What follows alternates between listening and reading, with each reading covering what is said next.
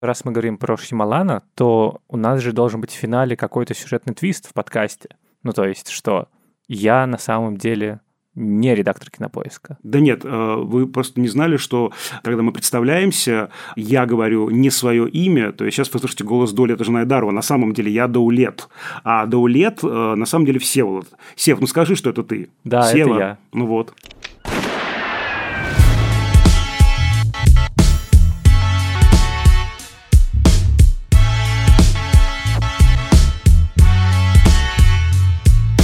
Всем привет! Это подкаст Кинопоиска крупным планом. Меня зовут Даулет Джинайдаров, я редактор видео и подкастов Кинопоиска. Я Всеволод Коршунов, киновед и куратор курса «Практическая кинокритика» в Московской школе кино. В нашем подкасте мы разбираем новинки проката, вспоминаем классические фильмы, а еще иногда говорим про актуальные новости. Сегодня мы будем обсуждать новый, не знаю, мистический триллер, научно-фантастический хоррор, семейную драму. Или эксцентрическую комедию. Да, М. Найта Шьямалана под названием «Время». Что с ней случилось, мам? Не знаю. Что за чертовщина? Тело разложилось до костей. Сколько времени на это требуется? Семь лет. Она же только что утонула. Стоп. Где дети? Рад! Кара! Где вы? Вы не видели моих детей? Мам! Я... я здесь! Как обычно, у режиссера в основе такой хитро придуманный концепт. Группа туристов прибывает на загадочный пляж, такое райское местечко, которое окружено скалами. И побыв там несколько часов, понимает, что время на этом пляже движется экстремально быстро. Ну, то есть за полчаса люди стареют, на несколько лет, и маленькие дети превращаются сначала в подростков, потом во взрослых. И, собственно, дальше весь фильм мы наблюдаем за попытками выбраться с пляжа, понять, что же происходит, и справиться с различными трудностями. Всеволод, я в который раз уже в нашем подкасте вынужден вначале говорить, что мне очень понравилось какое-то кино. А ты, значит, закатываешь глаза и дальше выступаешь в роли такого прокурора, который хочет дать режиссеру или создателю фильма какой-то срок принудительной работы. Срок в карцере, да. Да, в моем карцере на дне Яузы. Да, в киновеческом карцере имени Всеволода Коршунова. Но, короче, я сразу объясню, почему мне понравилось. И, возможно, тогда слушатели, будущие зрители смогут сверить ощущения. Во-первых, тут есть, и это неоспоримо, классно придуманный концепт, такой хай-концепт, который еще и очень кинематографический, ведь в основе любого кино лежит запечатление времени, как э, говаривал Андрей Арсеньевич Тарковский. Второе, мне нравятся напряженные саспенс-сцены, которые ты смотришь, и чисто кинематографическими средствами создается такое ощущение, что ты вот не можешь оторвать взгляд от экрана, в постоянном напряжении находишься. Здесь это есть. Это такая немного даже робинзоната, как будто бы, где постоянно новые трудности возникают. А третье, я, если честно, не ждал многого от этого фильма. Ну, то есть, и я согласен, что задумка все-таки интереснее реализации во многом. Но при этом тут есть и элементы такой увлекательности и классные локальные придумки, которые такие прямо пугающие и страшные. И какая-то человеческая история. Ну, то есть я понял, про что это кино. Я, кстати, хочу сразу, перед тем, как спрошу Всеволода, как ему, оговориться, что мы будем обсуждать со всеми спойлерами, но здесь, в фильме «Время» или в оригинале «Old», в отличие от других фильмов Шьямалана, нет такого шокирующего финального твиста. Ну, то есть это не шестое чувство, в котором э, мы в финале выясняем, что я попрошу нашего звукорежиссера Лера запикать этот э, момент, чтобы люди, которые не смотрели «Что чувство», вдруг э, не узнали случайно этот э, легендарный сюжетный поворот, который обеспечил дальше всю репутацию Шималана. Но, в общем, Всеволод, как тебе? Тут сложное впечатление. Я скорее разочарован, и я грустил при просмотре фильма. Я согласен с тем, что реализация, мне кажется, действительно слабее, чем изначальный замысел. Важно говорить, что все-таки это не оригинальная история Шлималана, это экранизация графического романа «Замок на песке» двух швейцарских авторов Пьера Скара Леви и Фредерика Петерса. Смешно, кстати, что этот комикс Шималану подарила дочка на День отца. Не знаю, наверное, Спилбергу дарит какие-нибудь вафли или там, не знаю, Земекису или Кэмерон какие-нибудь свитерки красивые синие, а Шьямалану, конечно, дарит какие-то хоррор-истории про то, как все стареют на пляже. Да, это, кстати, действительно такой довольно жестокий подарок, учитывая, что дочь могла бы и представить, что отец сделает из этого кино. Ну, если честно, то мне кажется, здесь какая-то случилась поломка с жанром, потому что действительно не очень понятно, что это такое. Я вообще приветствую мультижанровость, но здесь как будто она какая-то вот не добалансированная. Я объясню, что я имею в виду. Действительно, формально перед нами supernatural триллер, да, то есть вот такой мистический с элементами сверхъестественного триллер, какая-то странная история про место, которое не отпускает. Кстати, я сейчас вспоминал про картину Луиса Бунеля «Ангел-истребитель», где тот же сюжетный трюк использован, только там комната, за пределы которой нельзя выйти, здесь пляж, за пределы которого нельзя выбраться ни через пещеру, ни через горы поверху, ни через море вплавь невозможно. Тебя обратно отбрасывают в это место, причем многих отбрасывают уже в виде мертвецов. С другой стороны, здесь есть э, действительно элементы семейной драмы, даже психологической драмы. Здесь много таких внутренних конфликтов у персонажей, конфликтов внутри семей, между семьями. А с другой стороны, здесь есть много смешного. И я не убежден, что это смешное рождается от интенции автора, рождается интенции автора. Вот то, о чем мы с вами говорили, когда художественная задача как будто бы воплощена с какими-то искажениями. Например, совершенно страшный эпизод угу. про то, как дети, там, значит, им 6 лет, мальчик и девочка из двух разных семей, они играют, залезают в палатку, а вылезают оттуда уже подростками. Угу. Там летом по там сколько 15-17, не очень понятно сколько, но в общем уже такой прямо значит возраст э, перед самой пубертат, короче. Ну такой прям уже зрелый пубертат, угу. уже собственно говоря уже половозрелые собственно особи перед нами. И значит мы видим, какая э, девочка вылезает с пузом угу. большим пузом, и, значит, она не понимает, что происходит, она даже не видит, что у нее, значит, это пузо растет, оно буквально растет прямо по минутам, по секундам, потому что время идет быстрее на этом пляже. И когда взрослые спрашивают в ужасе, что случилось, что вы там делали, они такие, ну, мы просто играли. И не знаю, это, мне кажется, очень смешной момент, да. потому что мы просто играли, это, ну, правда, не работает как такое страшное что-то, да. Там ведь дальше с ребенком будет очень страшные вещи происходить, да. да. Он погибнет и всякое такое, но вот это комическое несоответствие между реакцией персонажа угу. и событием, внутри которого он оказался, это работает совершенно на выскакивание из жанра. Я, э, ну, не знал, как мне залезть под э, кресло вообще от этого. И там такого очень много, да, такие нелепые моменты, прямо нелепые, ну, может быть, не комедийные, но на грани комедийных. Опять же, потом, как вот это самое героиня, значит, вот там у нее проблемы с костями, как она там, значит, такая вся тоже зареванная в этой пещере. Это так сделано на, на уровне какой-то карикатуры в какой-то момент, с таким каким-то перебором, почти комедийным, что ты чувствуешь неловкость и вот тот самый испанский стыд. Угу. У тебя не было такого? Слушай, нет. Мне как раз показалось, что вот сцена, в которой девочка, которая только что было 6 лет, вылезает и говорит, вот, а я чего-то потолстела, как-то у меня вот что-то живот какой-то большой, наверное, переела, а все понимают, что она беременна, мне как раз кажется, что это супер дискомфортное положение, которое вызывает, может быть, и смех, но нервный смех. Это жуткая ситуация, которую ты сразу понимаешь, и эта жуть, на самом деле, она в глазах родителей и всех взрослых, которые на них смотрят, и дальше разворачивается все длинным кадром, как она рожает вот прямо сейчас, дальше, как мать пытается убегать, все кричат, э, ребенка кладут буквально на секунду, на полотенце, а он умирает от того, что был недостаток внимания к нему. И это, мне кажется, самый шокирующий эпизод. И у меня это не вызвало никакого смеха, ну или, по крайней мере, юмора или несоответствия, потому что это несоответствие, оно, ну, несоответствие не всегда комическое. Ну, то есть это как персонаж думает, что все хорошо, но мы смотрим на него глазами взрослых. Мы видим, что все ужасно. Не знаю, для меня это такая двусмысленность, типа «вынь свою палочку», когда был Гарри Поттер очередной, я уже не помню э, какой, угу. когда уже Поттеру было там сколько лет, 14-15 или даже больше, вот когда там Гермиона говорит «вынь свою палочку», весь зал ржал, да, это не имелось в виду ничего такого, угу. да, но понятно, что вот контексты совпали. Это вот как раз то самое совпадение контекстов, которое может работать комедийно, может работать не комедийно, угу. но вот этих вещей, наверное, стоило бы избегать. Ну, Понимаешь, это вот такая опасная вещь, очень тонкое место. И, на мой взгляд, этих мест в фильме довольно много. Тут вопрос в том, что, к сожалению, Шималану здесь гораздо интереснее не характеры, не образы, а ему интереснее концепты и идеи.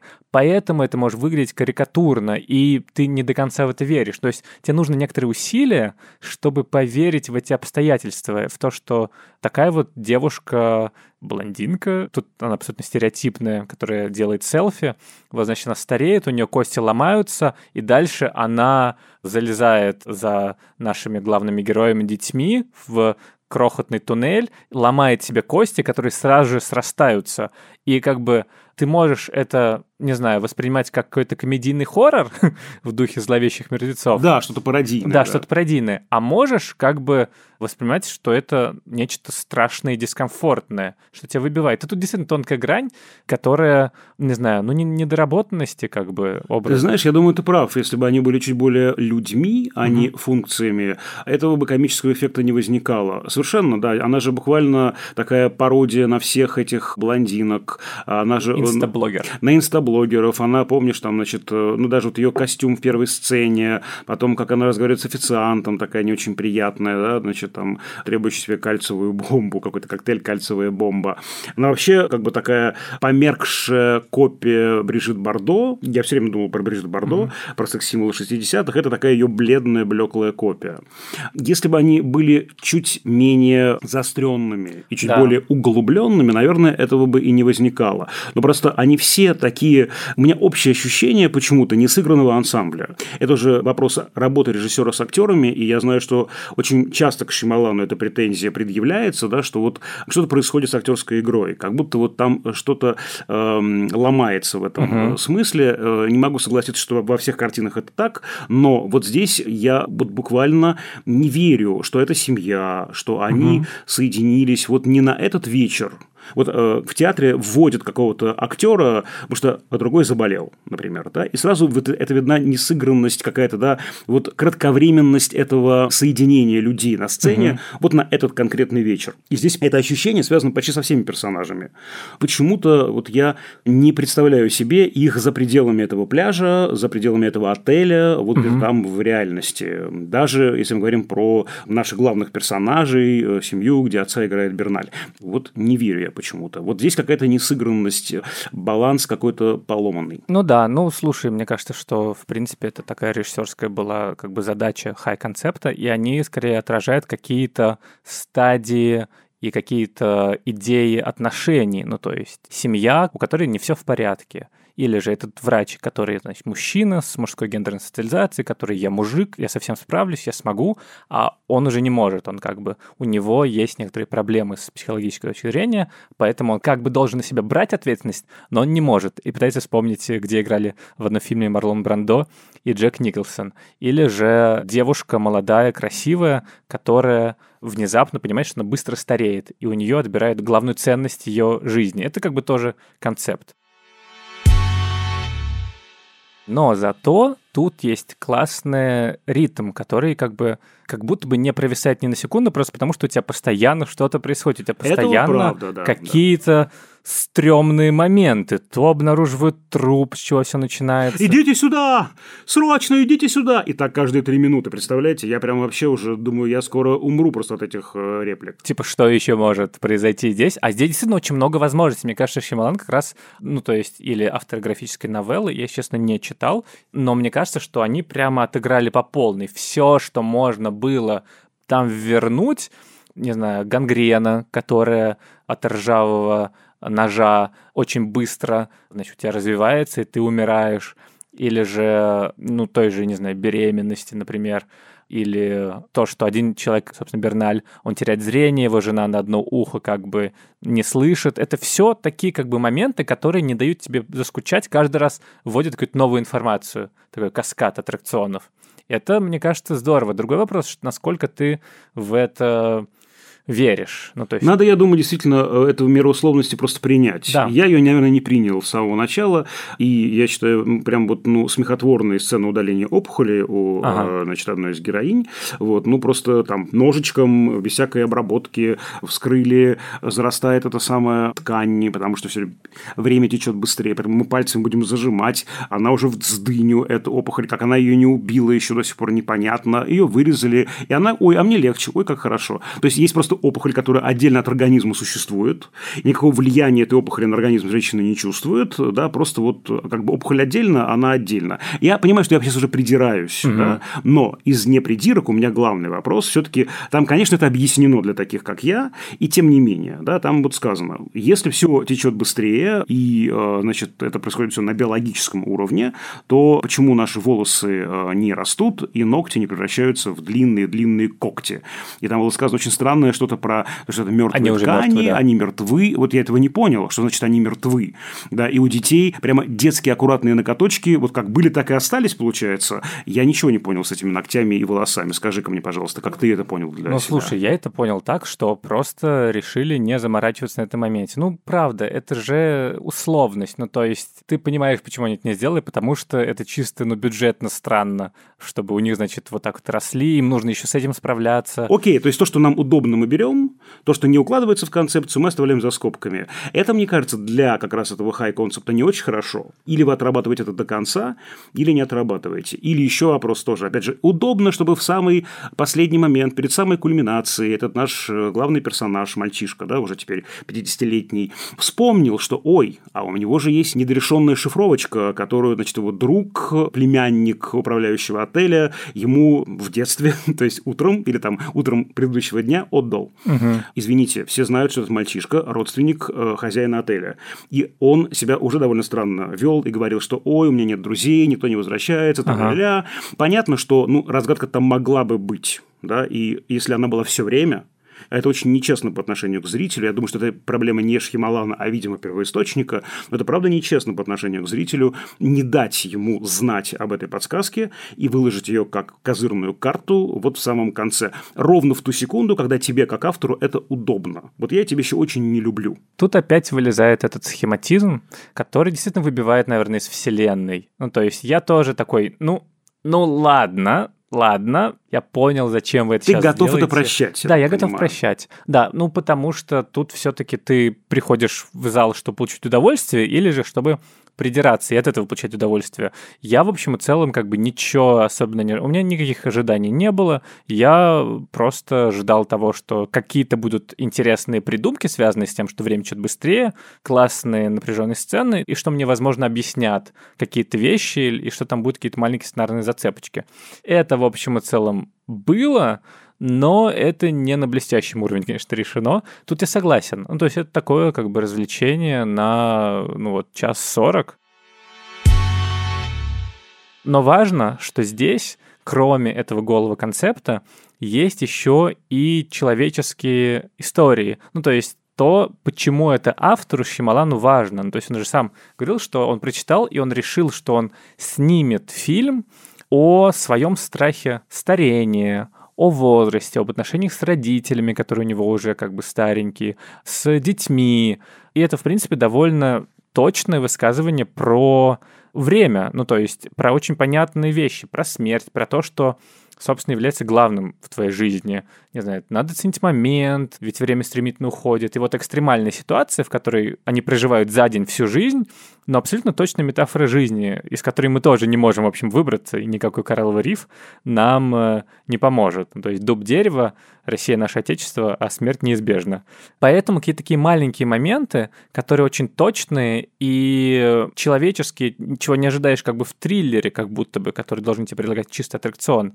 Про то, как старики в конце уже ночью разговаривают друг с другом, вот эта семейная пара, которые как бы собирались разводиться, спрашивают, а чего мы ссорились? Я не понимаю, зачем? И женщина тоже говорит, ну правда, это ведь все неважно. Или же девушка, которая говорит своему парню, что мы не взрослые, потому что, ну, формально, конечно, мы достигли возраста, но у нас не было выпускного, нет никаких воспоминаний, И это тоже про нашу жизнь, про то, что мы, конечно, можем достичь какого-то возраста типа 25 лет биологического, но если не наполнить жизнь содержанием, то она тоже пуста и полна разочарований.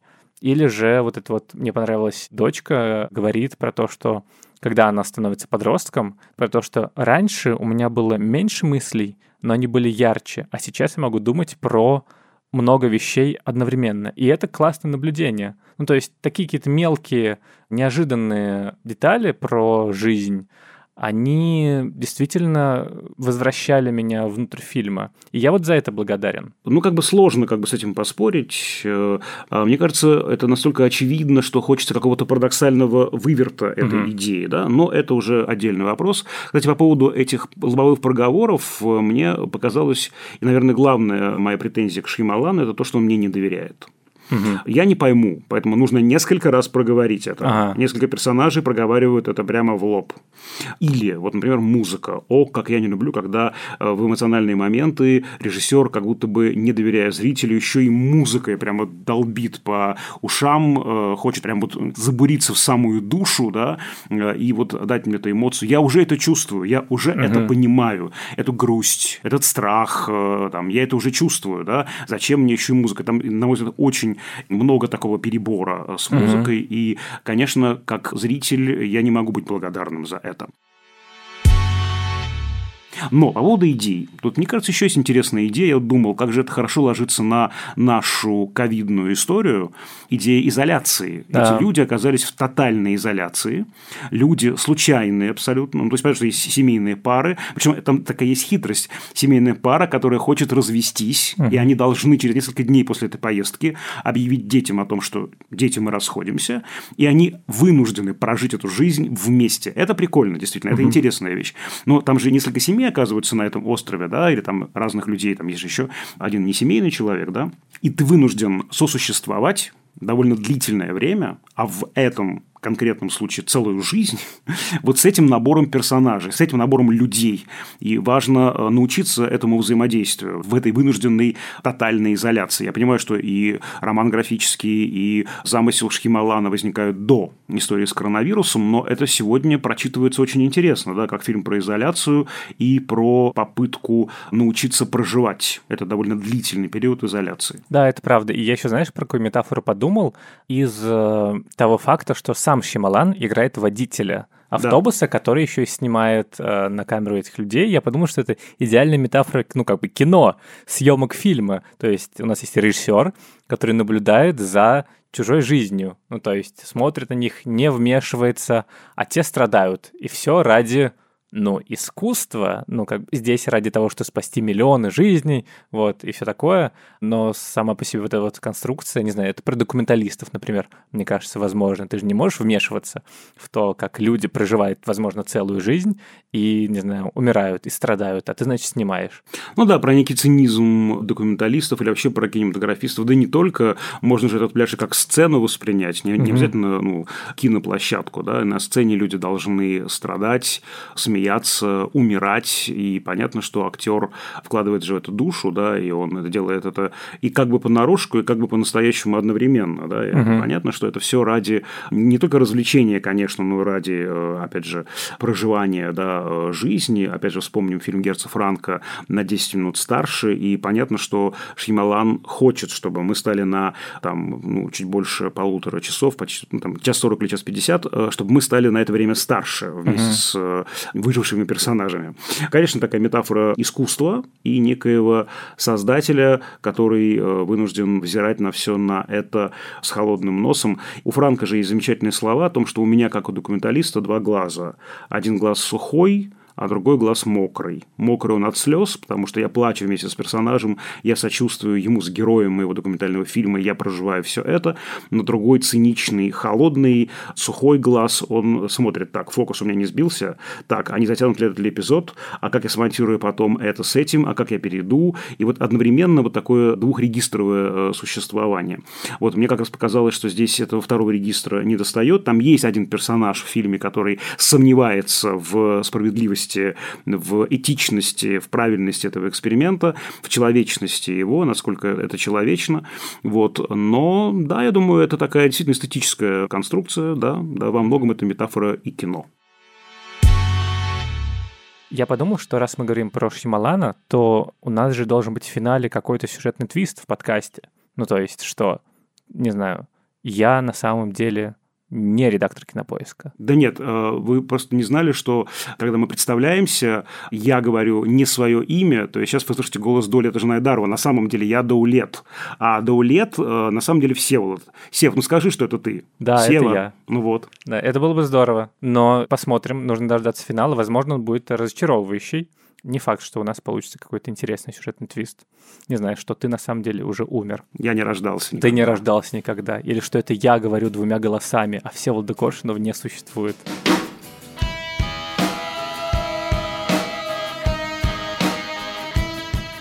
Да это правда. Да, Это банальные твисты. Все, ну, это все правда на самом деле. да, ну слушай, ну, э, возможно, мы... Ладно, скажу вам правду, ребята. Если честно, это мне очень сложно сейчас вот общаться с Даулетом, потому что Даулета три головы. И Даулет работает за Мегарынычем в зоопарке московском, а по четвергам он приходит на запись нашего подкаста, его выпускают буквально на два часа. Три головы, поэтому одна голова там чешет в ухе, другая голова на меня смотрит, третья ковыряется в ноутбуке. Я не знаю, с кем мне еще разговаривать. Да, но на самом деле для меня был главный сюжетный твист э, в случае режиссера М. Найта Шьямалана, что его на самом деле зовут Манодж Нелияту. Шьямалан, а М. Найт — это, ну, сокращение и прозвище. Но Шьямалан — это же удивительный пример режиссера, который столкнулся с голливудской системой, стал вторым Спилбергом, новым Спилбергом, как его называли, после успеха, невероятного, грандиозного успеха «Шестого чувства» в 99 году. Дальше он снял тоже несколько успешных, но не настолько успешных фильмов, а потом как будто бы проиграл этой системе.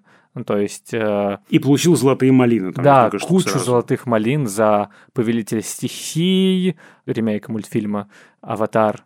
Легенда об Анге» и чудовищное кино с Уиллом Смитом после нашей эры, в которой Уилл Смит весь фильм сидит в космическом корабле и говорит, что страха нет.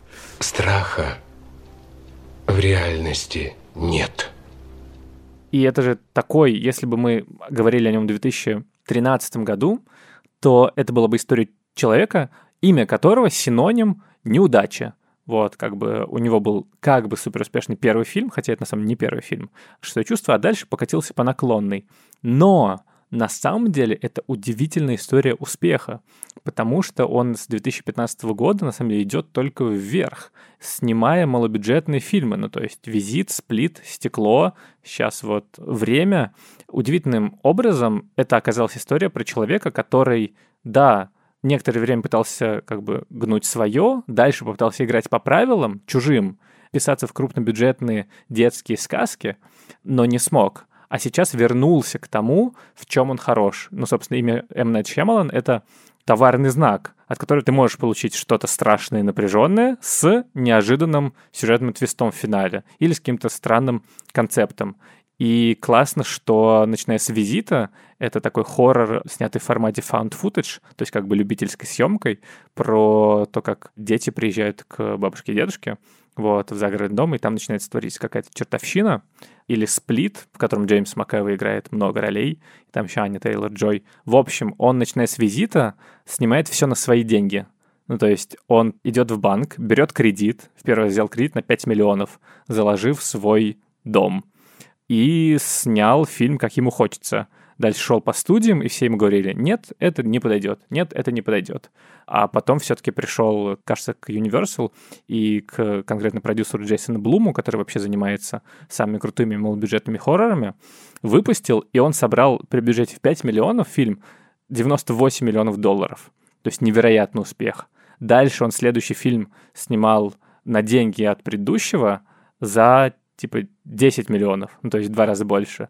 А следующий фильм «Стекло» за 20 миллионов. Ну, то есть он, как э, в Лас-Вегасе, чтобы не проиграть, каждый раз удваивает, сколько он потратит на фильмы.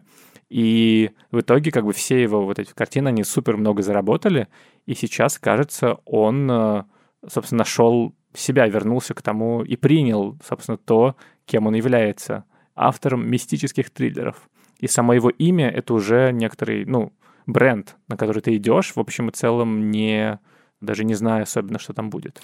Ну да, это такой интересный пример романа с Голливудом у э, режиссера. Мы можем вспомнить разные истории. Не могу не вспомнить Сергея Михайловича Эйзенштейна, который приехал в Голливуд, и он хотел ставить американскую трагедию, использовать там, э, в этом фильме, элементы потока сознания, хотел прорвать вообще эту невозможность кинематографа догнать литературу с потоком сознания, модернистскую литературу.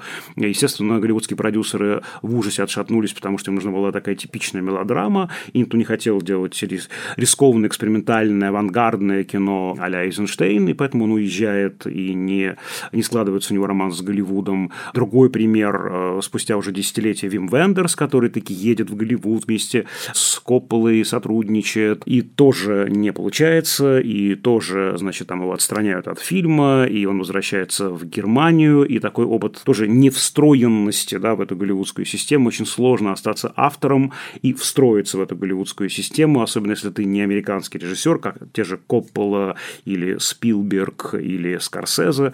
И как-то вот это интересно, да. А здесь, я думаю, такая вообще мечта режиссеров 20-х годов, которые хотели как раз отвоевать себе в этой студийной системе, конвейерной системе какой-то такой островок независимости. И фактически поэтому, да, Фэрбэнкс, Пикфорд, два очень известных актера, актера и актрисы, Чаплин, Гриффит основывает компанию United Artists, да, как анти-мейджор, анти-конвейер, по сути, дистрибьюторскую компанию, которая продвигает независимые фильмы. Очень сложно было, на самом деле, независимым режиссерам да, отвоевывать территорию в американском кинематографе, в Голливуде, который встал на такие действительно конвейерные рельсы.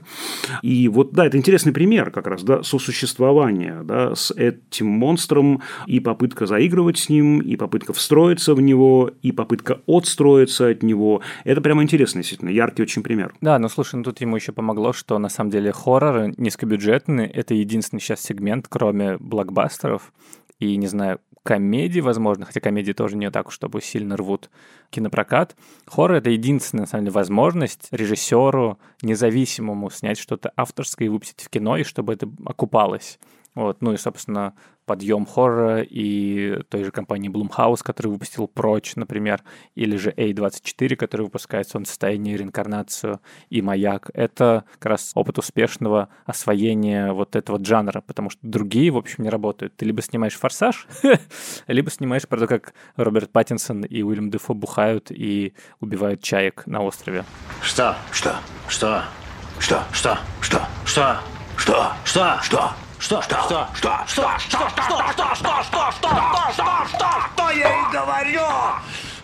И Шьямалан, да, в этом смысле молодец, да, он действительно гнет свою линию, вот хоть я там сейчас его обругал, я думаю, он проплачется, конечно же, посидит в карцере, выйдет на свободу и что-нибудь еще придумает, и правильно сделает. Да, ну слушай, ну он как бы придумает примерно, мне кажется, что-то такое же, потому что все-таки как бы это, конечно, драма, это про важные для него истории, но продается этот фильм как чисто, ну, триллер, мистический хоррор от создателей «Шестого чувства» и «Сплита». И у него всегда, на самом деле, были связаны с человеческими какими-то историями. То есть у него тоже «Шестое чувство», например. Это же такая драма про инакового ребенка, который пытается принять, что с ним как бы не то происходит. Ты пугаешь меня. Они тоже меня пугают. Они? Призраки. Ты видишь призраков? Ты считаешь, я псих? «Таинственный лес», например, это про, ну, как тоже взаимоотношения людей и про угу. то, как отпустить и принять э, заботу о другом человеке. Нет в деревне того, кто не потерял бы самых дорогих и близких людей, для кого утрата не была бы так горька, что сама жизнь потеряла для него всякую цену. Я мечтал о небытие. Тебе этого не понять. То есть там есть внутри всегда какие-то классные человеческие истории, как мне кажется. Хотя иногда у него, конечно, бывают э, залеты такие супер претенциозные, просто за счет того, что его интересуют идеи, но он при этом не всегда умеет их как-то внятно докрутить, видимо. То есть э, вот фильм, с которого началось его падение, «Девушка из воды», в котором он играл писателя, сам играл писателя Мессию, чьи книги должны перевернуть мир, изменить его. Ну, в общем, это что-то невозможно претенциозное было. Но зато у него всегда есть это ремесленное мастерство все-таки. Ну, здесь меня тоже как-то всегда, ну, не завораживало, но, по крайней мере, радовала формальная сторона, эти длинные кадры, как бы, эти переходы от просто съемки к ручной камере, или же то, как он здесь кадрирует, постоянно оставляя за кадром, э, за рамками важных персонажей, и ты чувствуешь какой-то неуют, постоянно вот этот дискомфорт, он очень здорово делает. И вот эту атмосферу сдвига реальности чуть-чуть в бок, когда вроде все нормально, но при этом тебе тревожно. Ну, и у него, типа, очень крутые джампскейры всегда. Здесь тоже у него есть один фильм, в котором этого нету, в котором с этим проблемы. Это фильм следующий после его, как бы, худшего фильма «Девушка из воды». Называется «Явление». Там Марк Уолберг и Зои де Шанель спасаются от самого нестрашного злодея в истории мирового кино нежно шелестящей листвы. Я только скажу тебе пару вежливых фраз. Вполне дружелюбно. Мы воспользуемся туалетом и сразу уйдем. Не против, нет? Пластик. Обхаживал пластмассовый пень. С ума сошел. То есть там вся история в том, что растения, деревья решили, что им не нужны люди, и начинают распылять какой-то токсин, из-за которого люди начинают убивать себя. Ну, то есть они пытаются покончить жизнь самоубийством любым возможным способом. И там классно решены сцены некоторых этих самоубийств, прям напряженные, но само по себе вот это вот, когда «О нет, боже мой, деревья!» и тебе показывают типа просто зеленые как бы, листы и мирные деревья, между которыми бы Сергей Безруков ходил бы и ходил. Отчего белоствольные все понимают? Радовался бы березкам, а здесь тебе предлагают испугаться. Прислонившись по ветру стоя И листву, и листву так печально кидают Слушай, а по поводу, кстати, работы камеры, я еще понял, почему у меня дискомфорт э, здесь возникал при просмотре фильма «Время», потому что очень эклектичная здесь тоже визуальная часть. Uh-huh. Здесь какие-то, значит, расфокус, э, связанный с потерей зрения да, персонажа Берналя, кадры, где такая асимметрия, да, очевидная. Вдруг какая-то прям ручная камера гадаровская такая, да, возникает. И они такие прям очень разные, да, здесь вот э, очень много эклектики еще визуальной. Видишь, такая получается эклектика и и жанровая, и еще и визуальная. Поэтому фильм «На грани безумия», кстати, я считаю, не случайно вспоминается эта картина из Лучина, Миссури, единственный фильм, где э, снимались Марлон Брандо и значит, Джек Николсон. Тебя не хватало на этом пляже, Всеволод, не хватало. Да, там был вопрос, кто разбирается в кино? Я хотел сказать, да, я, я, я сейчас вам расскажу про фильм Артура Пенна 76 года.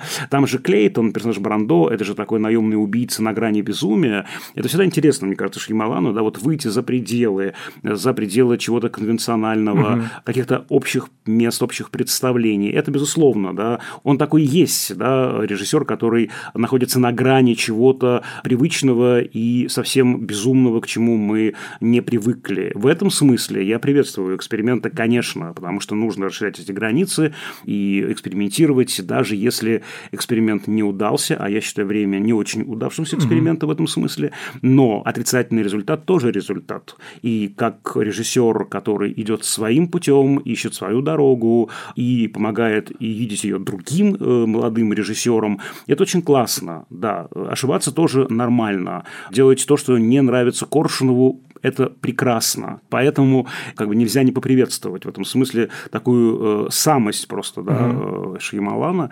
Это здорово. Ну, слушай, возможно, он просто опередил время, понимаешь? Ну, то есть ты просто не дорос до вот э, того, что он хочет сказать, потому что у него же, собственно, один из первых, ну, как бы провалов, следующий фильм после э, «Шестого чувства», когда все от него ждали, что, что он снимет, а он снял «Неуязвимого», деконструкцию супергеройского нарратива, ну, то есть в котором главные действующие лица, они фанаты комиксов. И, собственно, в 2001 году ему все говорили, типа, нет, комикс — это нишевая культура. И в Дисней ему говорили, нет, слушай, это никому не интересно, который потом Марвел купит.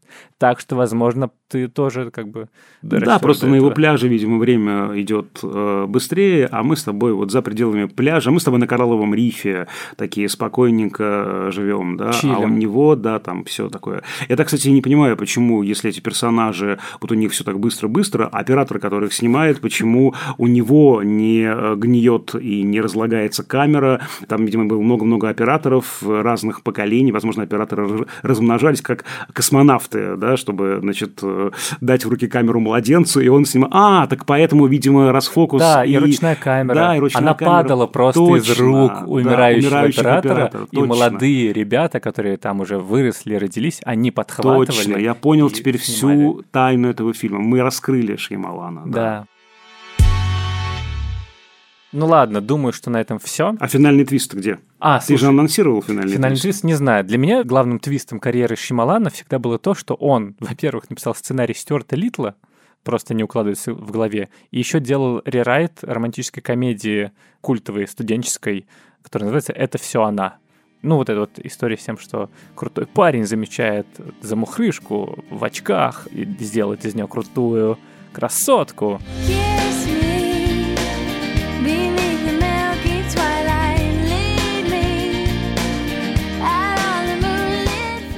Вот.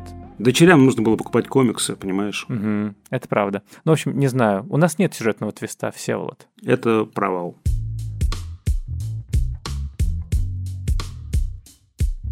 Но думаю, что на этом все. С вами были Всеволод Коршунов. И Даулет Джанайдаров. Напоминаю, что на нас можно подписаться в Яндекс Музыке, слушать нас в Apple Podcasts э, и CastBox. Да, мы очень ждем ваши отзывы, оценки, пожелания по теме будущих выпусков. Письма вы можете прислать и писать нам на почту подкаст собакакинопоезд.ру. В Яндекс Музыке ставьте сердечки. И таким образом вы подпишетесь, и вам будут присылаться пуш-уведомления о новых эпизодах. А в Apple Podcast ставьте 5 звездочек и пишите отзывы, что вам нравится и какие фильмы можем обсудить. И какие темы вас интересуют, э, что бы вы хотели, чтобы мы затронули в наших следующих выпусках. А я также напоминаю, что у нас есть телеграм-канал, который называется «Общим планом».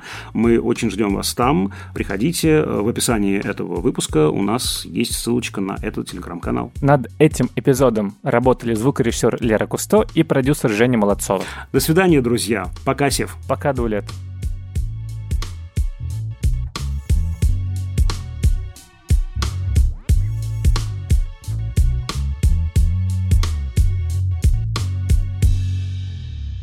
Да, я придумал финальный твист. Давай. Друзья, а, мы вас обманули, и все, что мы сейчас говорили, это касалось неосуществленного замысла Сергея Михайловича Эйзенштейна, его мексиканского проекта, который он так и не смонтировал, потому что материал не выкупила советская сторона. Мы э, говорили про картину Эйзенштейна «Да здравствует Мексика», а Шималану мы посвятим наш следующий выпуск. Слушай, ну вообще, мне не кажется, что может быть сюжетным твистом в том, что ты будешь говорить про Эйзенштейна.